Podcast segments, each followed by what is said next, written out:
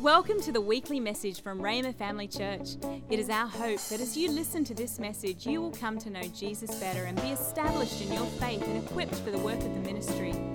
You can view the sermon notes and listen online at rhema.org.au forward slash media. Uh, so we're on our seventh week of our series that we called Where's the Power? And we've just been looking at, you know, where's God's power at? And we've been seeing it, that God's power is in, is in various things. So we're going to continue today and we're going to talk about joy power. And then next week, our conference starts, Impact. It starts on Sunday morning. I really encourage you to bring somebody next Sunday morning and other, other meetings. We have Sunday morning, Sunday night, Monday morning, Monday night, Tuesday morning, and Tuesday night. And uh, the way it's gone in other years when we have Mark and Trina come, Mark preaches a great word on Sunday morning. And then starting on the night services, we'll have three night services. And we've had, you know, a little of everything, but we have moves of the Holy Spirit.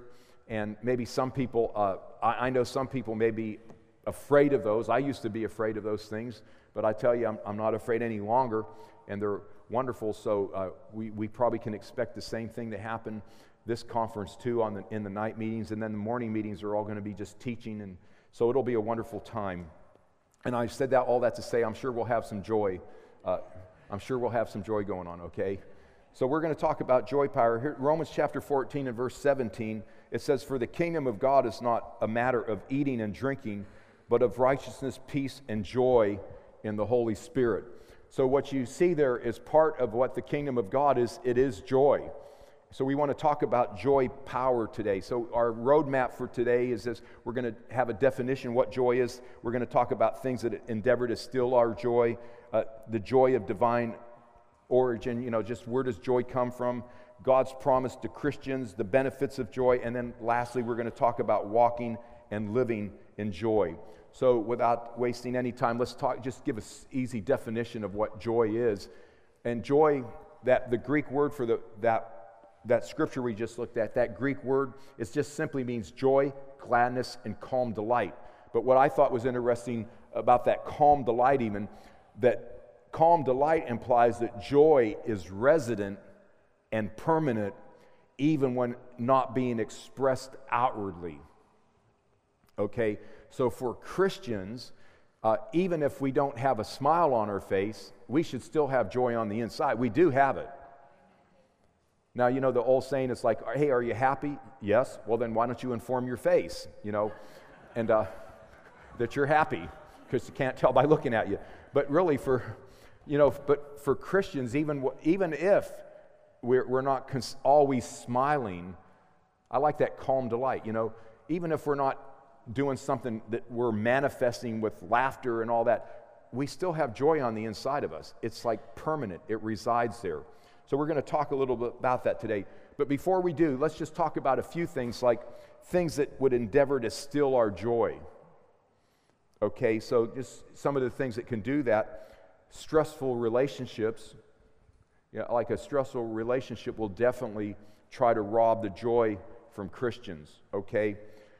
This another one is a big one is unforgiveness.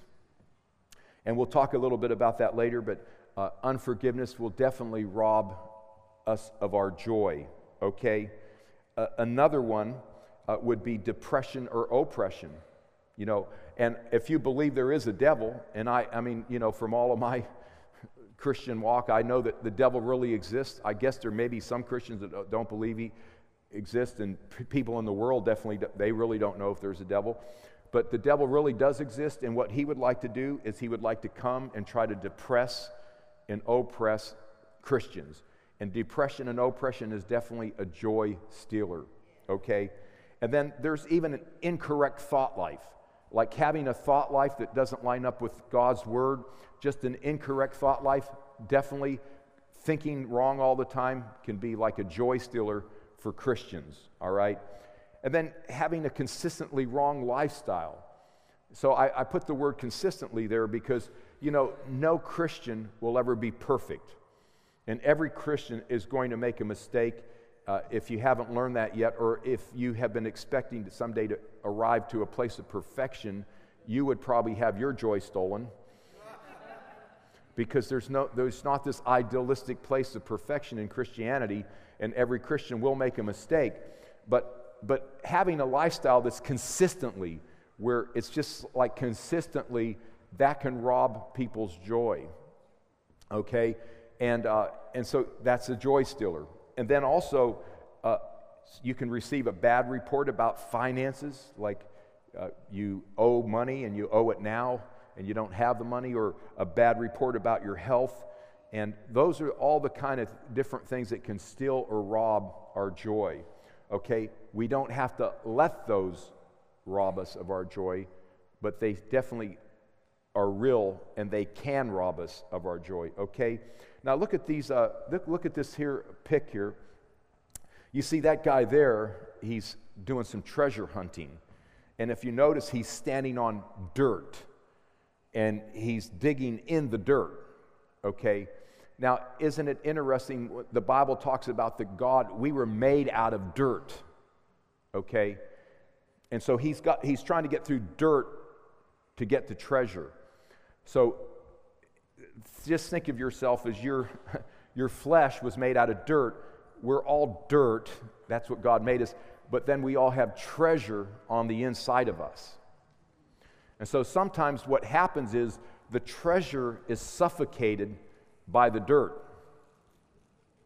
You know? Look at, look at that, that next pic, you know, the treasure, that, that treasure, there's some nice treasure there. And you notice that it's got dirt around it, but they found some treasure. See, we, we have treasure on the inside, and what what, what, happens is sometimes our dirt, our flesh, will try to suffocate that, and it just doesn't, it doesn't come out, you know? So different things in life will try to affect our dirt and get our dirt involved. The Bible says that we're a spirit, we have a soul, and we live in a body. So we're, we're, we, have, um, we have that body that we live in. Our spirits have been redeemed. Our minds are being redeemed as we renew them, but our bodies are not going to be redeemed until uh, either the rapture or after we get to heaven.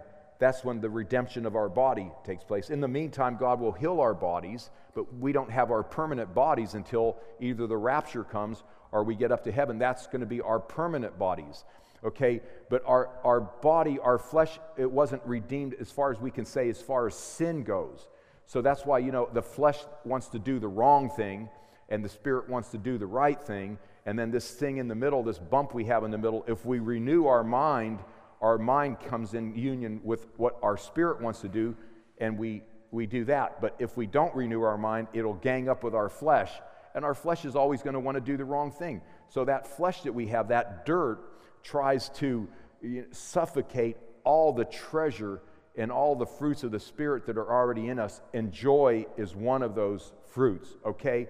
So here's something to remember the fruit of, the, the fruit of joy is still in us to help us even when we act contrary to it. So even if you throw a pity party, you still have joy on the inside of you. Even though you decide you're going to have a grumpy day, I never watched that movie because I didn't, I didn't really care that, to watch the grumpy old men. They came out with a movie, remember, it's called Grumpy Old Men. And I guess Jack Nicholson was in it, and he's not one of my favorite guys because I don't know, he just, I just never really liked him. So I wasn't going to spend any money to watch Jack Nicholson. But, um, but they had a movie called Grumpy Old Men. You know, you don't have to be grumpy, but if you choose to be grumpy and have a grumpy day, joy is still on the inside. You know, it's still there regardless of what you do. So look at this pic. You know, sometimes, you know, we just want to. Uh, if you ever feel like just quitting, you know, you know, you just want to give up and then you want to quit. But just know that even if you had some grumpy days, you know, and maybe you haven't had joy bubbling out of you for a while, don't quit because you know the treasure just could. The treasure's right there. You can, you're real close to that treasure. All you really have to do is decide you're going to let the joy come out and, uh, and not be grumpy or not be sad and allow different things to bother you. So, we want to talk about this today, okay? So, here's the first thing we want to say about joy the joy, I just call it the joy of divine origin. okay? The joy of divine origin. So I didn't grow up as a Christian. We were in church every Sunday, as you've heard, on the front row, and my father made us sit on the front row, and mother. We had to do that, and we had, at the time, we had seven boys in our family, and so we were like the model family in our church. Okay, and everybody, you know, the, the, the priests made sure they pointed out how our family was on the front row and how we were there every week. So I grew up that way. My father was very consistent and he, and he had good things about him. But I wasn't born again, even though I sat on the front row because we didn't hear the gospel. So if you, you can't get saved if you don't hear the gospel, and nobody ever opened a Bible up and said, You must be born again. So there was really no way to get saved because I never heard it. But so because of that, I didn't know God. And so my idea of joy was, and we finally got our first television after a while because like it took a while for my father to be able to buy a television. So you get a television and you can watch the ed sullivan show and he had comedians. Because if you don't know god you know what we're so you think okay the comedian's on and he tells jokes and then you laugh ha ha ha you know? Or when I got older, you go out to the club, you know, they were discos and nightclubs back in my day, that's what we called them, and you got drunk. And you get drunk, and then, you know, when you get drunk, you laugh with all your friends, and okay, now, are we having fun now? You know, and, and that's joy. Or then you learn some jokes and you sit around and you either tell jokes with people, and, you know, uh, and, and, or you, you know, you toast people or roast them, whatever you say. You, you just, you know, do all the sarcastic stuff and have some sarcasm. And that's what I thought joy was. You know, because in the world, how do, you know, what does the world think about joy? Okay? So look at this scripture, Proverbs chapter 14 and verse 13. It says, sorrow, it says, sorrow may hide behind laughter. And, you know, I just realized before I became a Christian, you know, I tried to do things to be happy, but it was really that kind of thing just covers up what you really feel. So my brother, you know, uh, he, I told you the story, he died. Uh, he drowned when I was 23 and he was 21. He, he was gone. And so I remember how my brother Joe and I, we went to the disco, the nightclub, and we bought a bottle of vodka and we just sat on the hood of our car and we just drank vodka. We passed it back and forth and went through a bottle of vodka because we, we were sorrowful and we were trying to make ourselves happy. And because we thought if we could just get happy, it would help. But see, that just is, there's the laughter and a thing out there. It just, what that does, it just tries to cover up sorrow. And that you might have it at nighttime when you get drunk or whatever you do, but the next morning when you wake up, you wake up with the sorrow. And that's really how it was before I got to know Jesus. But then there came a day that somebody preached the gospel to me, and I confessed Jesus as my Lord, and I believe God raised him from the dead, and he became my Savior. And at that very moment, I had a joy come on the inside of me, a fulfillment. I, I don't know how to explain it, but the burden lifted off me. Peace came, joy came. And I never even had a desire at that time. I, I never really planned on drinking again after that because I just had such a conversion that I, why do I need that? Okay? And so that's kind of like what happened in my life. So look at this scripture. We're talking about this joy that the world doesn't have this joy.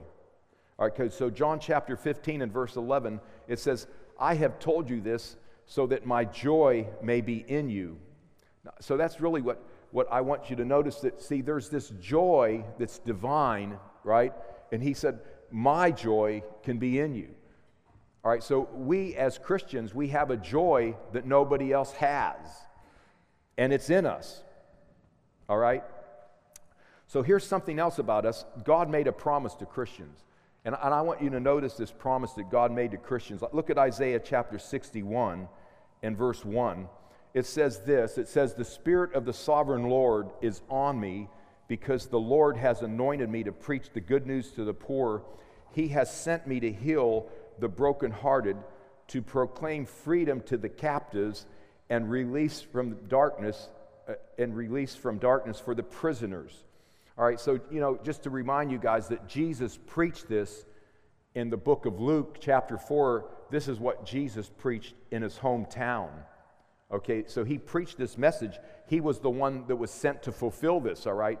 So this is talking to us, the church. So look at in verse number two, it says, To proclaim the year of the Lord's favor and the day of vengeance of our God, to comfort all who mourn. And then look at this, directed at the church, and provide for those who grieve in Zion to bestow on them a crown of beauty instead of ashes, the oil of gladness instead of mourning, and a garment of praise instead of the spirit of de- despair. They will be called oaks of righteousness, a planting of the Lord for the display of his splendor. Awesome scripture, but notice now, one of the distinguishing marks of Christianity is joy and gladness happiness, whatever you want to call it, praise, that's one of the distinguishing marks of Christianity. And isn't it also interesting that after he said that, he said they're going to be called oaks of righteousness. Now, I liked shop class. You know, I, you guys have heard my stories about how I was a troublemaker when I went to school. I got an A. You know, that's how we had grading back. We didn't have assessments, but we had A, B, C, and D and F. And I had D and Fs in a lot of things, but one thing I got an A in was shop class because I liked working with wood. And I just knew from uh, way back then that oak, oak wood was expensive and oak wood was a really strong wood. So when that talks about being called oaks of righteousness, that's talking about an oak of righteousness. When that is planted, it's not easy to move. It's not easy to move. So, isn't it interesting? Right after it talks about the oil of gladness and the garment of praise, they're going to be called oaks of righteousness, and it's a planting of the Lord. And look at for the display of his splendor. Well, I was just thinking, you know, well, these ladies just gave a testimony on how they got somebody saved. I would probably say that that young girl they got saved noticed they were happy. Now, what happened in, what happened in Italy, I, we lived there for 10 years. And so they, they still need a lot to happen in that country for people getting saved. Um, but we lived there for 10 years, but we, we talked, the Pentecostals over there, their big struggle is they feel like they're fighting the Catholic Church, and it's monstrous. I mean, it's, in, it's everywhere. Even the government and the mafia, they're all, they were all involved in it. You know, it's like monsters. And the Pentecostals are sitting back thinking, you know, they want they want to help it, but they can't. And so, so many years, well, what's happened is that a lot of the Pentecostals walk over walk around there, and they're so sad because they just haven't been able to do what they want to do, and that's get people saved. They just can't get they can't get them to see that you must be born again, and so they walk around looking sad. So we had when we lived there, we had Catholics tell us they said two things. They said, number one, there seems to be a little Pentecostal church, uh, or not just Pentecostal, there seems to be Protestant churches on every corner. They said, Can't you guys get along? You all have to, you know, can't you, you know, how's come you just have everything splitting all the time? And then they said, And not only that, those people look so sad. Why would we want what they have when we're happier than they are? And, and that's, what, that's what the Catholics told us about the, the what they call the Protestants. They called me a Protestant once, and I said, I'm not a Protestant. And they go, Well, you're not Catholic. I said, But I'm not a Protestant. And they said, Why not? I said, I'm not protesting. that really befuddled them. but they, they said, Why would I want that? So, one of the distinguishing marks of Christianity is for the display of his splendor. And it seems to be related that, like, we should be the happiest people on the earth. Christians should be. But there's so many things out there that try to rob us of our joy that a lot of times Christians aren't. Okay, uh, look at this picture of Jesus. You know, I was so happy when modern day Hollywood decided to start making some movies with a happy Jesus instead of the serious, somber Jesus that we've seen for so long. Now, even the Bible says that Jesus had the oil of gladness above his brethren. What does that mean? Well, it seems as though Jesus was the happiest person on the earth at that time. He had the oil of gladness and it was above all of his brethren. So, really, Hollywood got it right. They get a lot wrong, but they got that one right. Because Jesus was the happiest person that walked on the earth. And really, for Christians, joy, joy we, we have to understand we should be happy. We should be happy. Now, Tim, my hospital mate, was here at early service. He had a suit and tie on, and he, he you know, he, I, I introduced him to the congregation, and he, him and his uh, girlfriend were here, Kim. And one of the things about the, what Tim noticed, I didn't start preaching the gospel to him when he was in my hospital. The first thing that he noticed that our family got along, like Patsy and the girls would come to visit me, and he saw that we laughed and had fun together. And then we started to laugh and have fun with him. And it really wasn't, he heard I was a pastor, and when he heard I was a pastor, he immediately said he was sorry for all the cussing he did. It was, and, uh, and I said, hey, I'm not here to condemn you, you know. Uh, don't worry about that. But he cleaned up his language a little bit once he found out I was a pastor. But what I think had the biggest effect on him was the fact that he saw we were happy. So I had a near death experience and I went, was in ICU. Uh, and then I get wheeled into that ward room. And you think after going through that, you would say, poor, yeah, I, I just refuse to do the poor old me thing and have a pity party because I have, first of all, joy on the inside. So we were laughing and having fun. And there was something really funny that happened uh, one day. There was a guy that, uh, that they, there was a, a male nurse walking around, a man that just had a stroke, and he was, you know, a big enough guy that he was hard to control. So he actually came into our room. He didn't know where he was. He just had a stroke, and they were there, he was there for rehabilitation. So he came into our room and walked right by my bed, thank the Lord. And he, he walked over to Tim's, Tim's bed. Tim was in his bed, and we were talking. Uh, uh, we had four in our room, and he just went like this, and he goes, boink, and he, he knocked Tim right out of his bed. He got into Tim's bed and put the covers on and went to sleep. It was hilarious. And we're, we're I mean, it, it, oh, it was so fun that night. But, and I knew Tim was a big, tough guy, you know, and he because when I first got rolled in there, he was telling everybody off. And, but he actually then walked across and just sat on the opposite side of the room with an 80 year old man uh, and just like was very patient and had some compassion. So after about 10 minutes, the guy woke up, got out, and just left. And Tim told the nurse, please change my sheets, you know. but uh, but we, we just had a lot of fun. So he got released from the hospital, and I still was in there. The next thing he did is he came to church here on Sunday. Patsy was ministering that Sunday, and then he got, I mean, he got prayed for. I don't know if he understood what he did, but later on, David and Lindy helped make him, help explain to him that he was born again and then he got filled with the Holy Spirit. Now he and his, they're just so involved and he's like a different person. But my whole point is one of the things that attracted him was that we were happy. You know, and so Christianity, you know, church should be a fun place. You know, the Bible says God sits up in the heaven and he laughs. God's up there laughing. That's what the Bible, you know, he, we, we think of him as being real somber up there and, you know, have a fly swatter in his hand ready to swat us you know, and just real legalistic and everything, you better get it all right and it better be in order. And, and, and actually, when it talks about the, the, the kings of the earth and everybody's trying to rebel against God, it says he sits up there and laughs. It even says he sings over us with joy. God is happy. Okay? So, uh, so let's just talk about some of the benefits of joy. So here's the first thing. Uh, here's the first thing. Uh, well, even going back, I just wanted to say one thing about that scripture about that we're the, the oaks and for God's splendor. It's interesting that it says we'll be planted and we'll be like oaks of righteousness. And here's the thing about Christianity without understanding righteousness, it's hard to be joyful.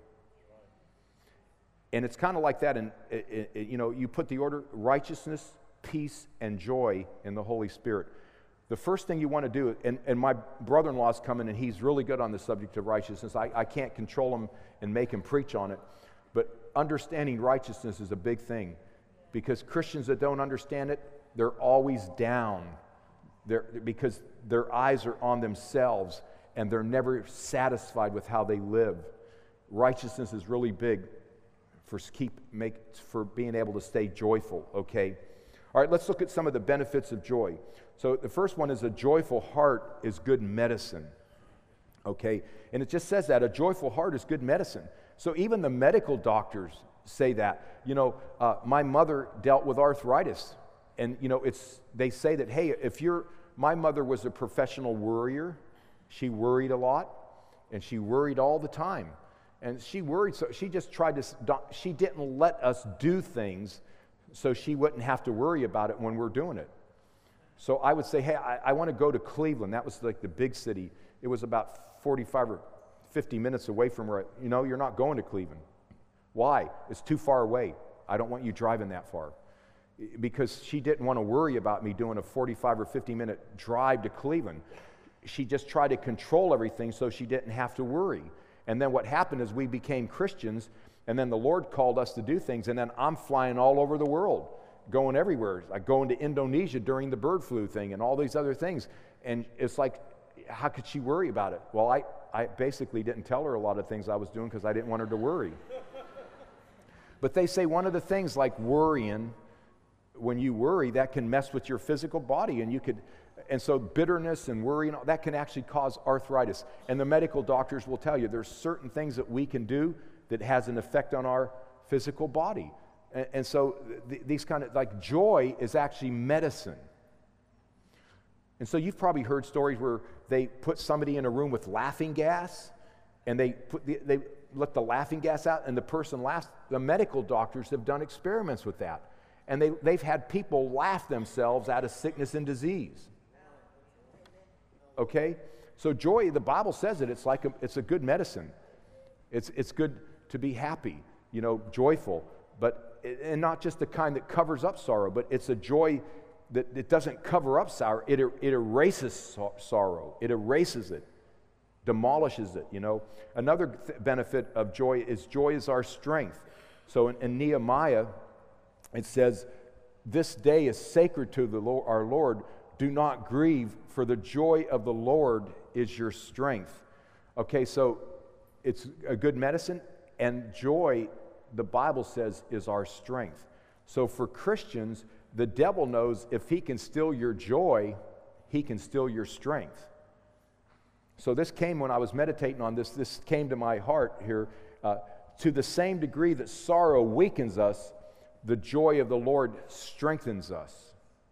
Okay, so, allowing yourself to be grumpy or sorrowful or allowing yourself to be, that weakens you, but deciding that you're going to rejoice and let God's joy out, that is what strengthens us. Okay? So, you can understand uh, that what we're going to say here then. Let's just talk about practically now about walking and living in joy. So, here's the first thing. Number one, if you want to walk and live in this, here's very important you have to choose to let go of the past. It's necessary. Choose to let go of the past if you want to have joy today. And so, what does that mean? Well, here, here's the thing. Uh, you, it's, I had this statement that came to me, I'll just say it. All abundant living starts with forgiving and forgetting and looking forward. So if you want abundant life, a rich, blessed, fruitful life, abundant life, joyful, all abundant living starts with forgiving and forgetting. Okay? So that is really an important one. It's really hard to have joy today if we don't take care of what happened yesterday. So you can understand if you sit around and saying, that person hurt me, that, that person really hurt me, that's a joy robber big time. So, what, some of the things I don't let come out of my mouth, and believe me, uh, just because I stand up here and preach and teach, doesn't mean that I'm perfect in any way. I don't even deserve, nobody deserves to do this, but God, by His grace, calls us. And, and that's the only reason that anybody would do this because He, he ordained it. And uh, He needs to use people to help people. It's not because anybody's so great. Uh, but, but although that's true, I try to take the Word of God and apply it to my life. So some of the things I don't let come out of my mouth are, You really offended me. I'm so offended. I won't let that. Now, here's the thing somebody can be the king, there could be people that are like the king and queen of offense. They're like professional offenders. But just because they're offensive doesn't mean that I have to let them offend me. So I don't let that come out of my mouth. And really, no Christian should say, You offended me. That shouldn't come out of a But, you know, it takes a little bit of work and you, you train yourself not to let that come out of your mouth. You train yourself. Another thing I don't let come out of my mouth is I'm so stressed out.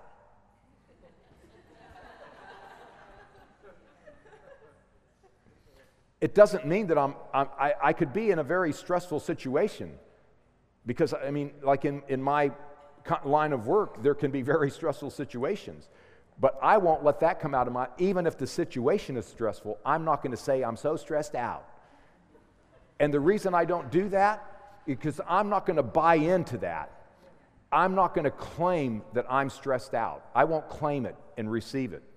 Even though if that situation is like, I'm going to trust God in that situation, the Bible says I can do all things through Christ who strengthens me. I'm going to trust Him for strength in that situation, and I'm not going to take it on and make it mine. Because then, as soon where do you draw the line? If you say it one time, I'm, I'm, I'm so stressed out, well, then you're going to say it the next time, and you'll keep talking it to where you're going to be stressed out all the time. Okay? So to, to have this kind of a joy, you don't you don't let those things, you don't claim it, receive it, buy it, buy into it. You don't want to do that, okay? Okay, so we, it's just a, a different way of living where we start taking what we have from God and bringing it into our life and applying it. It, it might not happen overnight, okay? And, and then there's certain things like one of my, now, I might have a strength in an area where you're weak, or you might have a strength where I'm weak. And so my, my weakness was uh, with fear. And is only the kind of fear that had to do with medical doctors. Where I know my brother, Joe, when he heard about the situation where I put myself in the hospital because I refused to go to a doctor, and so my mother told him what happened to me, and he told my mother, he goes, I love going to the doctor. I don't understand Tony. I mean, I like the doctor's my friend. I became friends with my doctor. You know, my brother couldn't understand me, but you know, so uh, that was like a weakness. But I had, I really had to apply God in that. So one, and it's like a, you can put needles in me all day. I can look at blood because I was a, I was a tradie and I cut my hands all the time, and so blood doesn't scare me at all or getting needles. That, but it was that little blood pressure thing. As soon as you know, as soon as I had to take my blood pressure, it's like, so that kept me, I just wouldn't go to a doctor just because I, you know, I don't want that. And that kept me away. And it, but here's the thing now, now because I did what I did to myself, I had to get a procedure done. And hey, what do they have to do? You got to go in and they have to do the pre-op thing and you got to get your blood pressure and then the, all this stuff and then you got to go in there and then all they do as soon as you get checked in is to every hour they come with this little thing they roll on the floor to check your blood pressure and i thought this is either going to kill me if i don't do something i could get, kill myself out of fear i, I realized that so I, I, have to get this uh, procedure done and and I, but I'm thinking I got to live to the procedure. I mean, I don't want to die before it happens out of fear. I'm so that was my weakness. So so I have to practice what I preach. So so the morning came. I almost walked out of the hospital the night before my procedure because I, I, I, mean because when I went to check in, my blood pressure was so high. It was all fear. I, I don't have a problem with high blood pressure, but it was fear and it was the fear of it that made it really get up high. And I thought, I thought man, I got to get out of here. I, I don't want to die because of this thing. But I stayed. I stayed there, but I didn't apply God's word. I just stayed there. And I, I, I took deep breaths, and, and, and my blood pressure went down, but it was all natural just by breathing deep. But the next morning now, I'm having to go into surgery, and then I'm really starting to get fearful. And I'm thinking, I'm just going to walk out of here right now. I don't care. I've just got to get out of here. But I decided to apply, you know, apply the word of God at that moment. I thought, no, if I run from this now, I got to go through the whole procedure again to get checked back in, to do all that stuff, and I'm going to eventually have to do it anyway, so I'm not going to run from this. And you know, the next thing I did is I took the name of Jesus and I spoke to the fear and I commanded fear to get off my body. I commanded fear off me. I start speaking peace to my body, and I commanded my body to be peaceful. And, and instead of running from it, I, I applied what the Bible says to do, and peace came all over me. Everything went back into order because of the peace of God coming. And then they roll me into the theater, and I'm all peaceful. And the guy, what's the, the anesthesiologist, is there, and and he said, Are you ready? And I said, Give it to me. I did. And he, put, and he gave me the funny gas, and, and the next thing I know, I'm waking up. But I, that, was my, that was a weakness of mine that might not be a weakness of yours. So, but see, but what I feel like a strength of mine is I've, ever since I found out what the Bible says, I refuse to let somebody offend me. And that would be one of my strengths. You know, so if you want to come and punch me in the nose after service, I'm not going to be offended. And maybe you'll help my nose get a little smaller. Because my wife thought I had a big nose. She even prayed that our children wouldn't get my nose. So maybe you can help shrink it for me. No, but I'm just saying. just it's one of those days, okay? So, you know what they call like holy, they, they've put a name on it called holy laughter. And so, you know, we might have some of that coming up here, but here's the thing about it. You can come to a special meeting and you can get drunk in the Holy Ghost and laugh and you can roll on the floor. And I've done all of it, you know. And, uh, but if you don't, if you have forgiveness in your life or you even have a fear, like that fear was robbing me of my joy. Like I, I, you had to do some treasure hunting when I was in the when I went into the hospital. Where's the joy at right now? Because I was like really fearful, and I had to I had to uh, I had to get that joy back. You know. So here's the thing. You know, you can get in a special meeting and have all that kind of stuff, but if you have for, you're going to revert back to unforgiveness or fear and stress, or even your unrenewed thought life. It'll come back and it'll steal your steal your joy.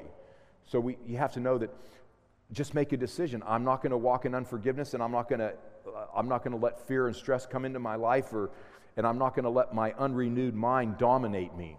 Okay? And that's an important thing to do to have joy consistently. Here's the next thing, uh, and we're, we're getting ready to end here. The next thing to do to have joy, here's the thing joy's already in you, and it's important to know that. Okay? So that scripture says the fruit of the Spirit is love, joy, so joy is one of the things that's already in us. We don't have to work for joy, it's already there. So you might listen to it, like in the world, I listen to a comedian, or you might get drunk or tell jokes. That's working for joy. In Christianity, you don't work for joy, you just release it. It's already in, on the inside of us, it's there, okay? So we don't fabricate it, we just need to yield to it, okay? And then uh, I remember this happened with me when I, I wasn't saved very long. So this, this happened 34 or 35 years ago. And so for somebody to tell me that this whole thing about joy and laughter is of the devil, you can't tell me that because 34 or 35 years ago, I was just a young Christian and I went over to uh, somebody's house in the church I was going to, and I don't know the purpose. I don't remember if it was a Bible study, a small group. I don't even remember why I was there, but there was about six, five, six, or seven of us over there. And then we decided to just worship God a little bit. We were all young believers, and we just said, let's worship God. You know, we were on our honeymoon, as they say, and we just wanted to use all of our time worshiping God. So we just all start worshiping God, and the glory of God fell into that house, and we were all in the kitchen, and we, we all got so drunk in the Holy Spirit that we couldn't stand up. This is like 34 or 35 years ago, before anybody had these meetings that made it even popular. This, uh, we didn't copy. In other words, you can just do it because you heard a story or you're copying it, but this was so real. And we're all sitting on, we're just all on the floor. We can't even stand up and we're so drunk. And so I got plastered in the world before I got saved. And when I used to drink the alcohol, you get so plastered. There were times that my tongue felt so thick does any, did anybody ever have that when you drink alcohol and you can't talk? You go, you know, because your tongue seems so thick you can't even talk. I did that before I got saved with alcohol. You know what happened when I got filled, so full of the Holy Ghost?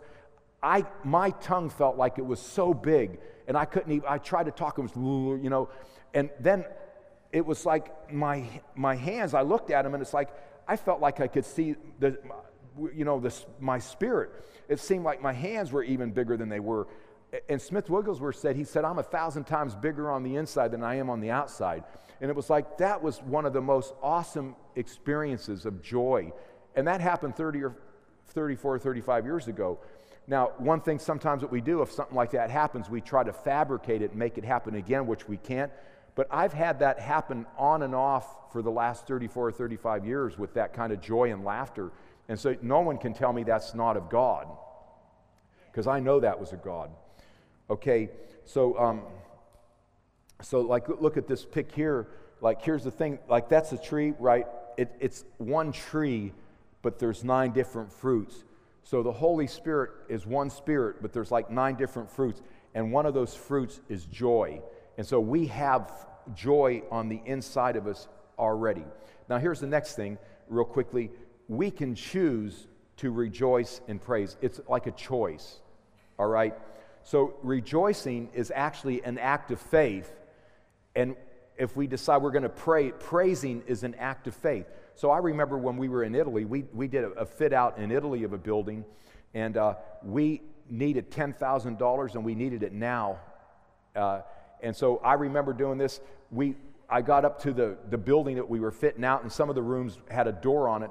So my wife, Patsy, myself, our, our, um, our secretary, and somebody else was up there and we knew we needed 10,000. I said, let's go into this room, and we closed the door. You know what we did? We, had a, we decided to rejoice, and we had a rejoicing party. And we start dancing around, jumping up and down, just put, praising God, our hands in the air, and we just praise and worship God. And you know, somebody gave $10,000 for what we were doing. God moved. You know, really, when we decide to praise and worship God, it positions us for God to move on our behalf when we decide to do that. So it's a wonderful thing, and but we can choose to do it. So we can throw a pity party, we can, or we can choose to rejoice. Okay. So James one and verse two and three it says, "Consider it pure joy, my brothers, when you face trials in, of many kinds, because you know that the testing of your faith develops perseverance." So the King James says, "Count it all joy." No, and, and that word count in the, in the Greek, it, it's kind of like an accounting term, like an accountant, like money. And it's like it's crediting something before you actually have it, if you look it up. So, what, is, what does that mean? Even though it's a tough situation, you know, rejoice in it. Instead of like having a pity party and feeling sorry, right there in it, you decide, I'm going to throw a party right now. I'm going to throw a party right now. And by doing that, it picks up all the heaviness that would be on us, but it also allows God to move on our behalf, and God will work for us. Okay, so, and then one last thing, and that's this uh, about concerning the Holy Spirit. One of the attributes of the Holy Spirit is joy. Okay, so this attribute, look at here's some, a few scriptures real quick. Psalm 16 and verse 11. Notice that it says, In your presence is fullness of joy. So when God shows up, joy shows up, okay? Acts 13 and verse 52, it says, And the disciples were filled with joy and the Holy Spirit. When the Holy Spirit's there, there's joy there. Uh, Acts 2, verse 4, it says they were all filled with the Holy Spirit. Then look at verse 13. Uh, after they were filled, uh, this is, they, they started to act happy and had all kind of laughter. So some, some, however, made fun of them and said, They have had too much wine. And then Peter stood up with the eleven, raised his voice and addressed the crowd, and he says, Fellow Jews and all of you who live in Jerusalem, let me explain this to you. And he says, Listen carefully to what I say. Verse 15 These men are not drunk as you suppose. It's only the ninth hour of the morning, although I do know people that have been drunk at nine o'clock in the morning. But these men were not drinking alcohol at nine in the morning. He said, They're not drunk like you think they are. Then he said, No, this is what was spoken by the prophet Joel. And then verse 17, in the last days, God says, I will pour out my spirit on all people. So notice when the spirit is in manifestation and the Holy Spirit is poured out, notice how joy's there. As a matter of fact, there was so much of God and so much of the Spirit there that they were acting like drunks. So, one of the distinguishing marks of Christianity is joy and gladness. And, and so it's really our choice. Are we going to let the joy flow out of us, or are we going to let this dirt that we live in quench it? And I say, let's not do that. Let's let the joy flow. And I, I desire, just so you know, as pastor of this church, you have my permission to be happy. You're, you have my permission to be joyful. You don't have to be, uh, you know, uh, I was really happy. I saw Karen coming up here dancing a little bit. I saw Chloe and uh, Kenzie over there doing a little dancing today during praise and worship. But I don't know your name, but I saw you doing some back there. And I was just, I was just happy that they were expressing themselves and they were happy. I, I desire to have a happy, joyful, uh, bold in God church, and, and that, that's where we want to go. Praise God. Father, I thank you so much for everyone that's here today. Father, we just thank you, Father, for the, for the joy of the Lord. Thank you, Father God, that there's so much power and joy, that joy is our strength. It's like medicine. Father, I thank you, Lord. Uh, we choose not to let this dirt that we live in quench us out, but we're going to let the joy come out, Father. We're going to let that joy destroy sorrow and grief. Father, we choose to forgive and forget, let go of things, and just enjoy your joy in Jesus' name. Thanks for listening. We're always encouraged to hear how God is using this ministry to change lives. If you have a story that you would like to share about how God is working in your life, please let us know and send us an email at church at If you would like more information or resources on this or other topics, or if you would like to sow into this ministry financially to help us share messages just like this one each week, please visit our website at rhema.org.au.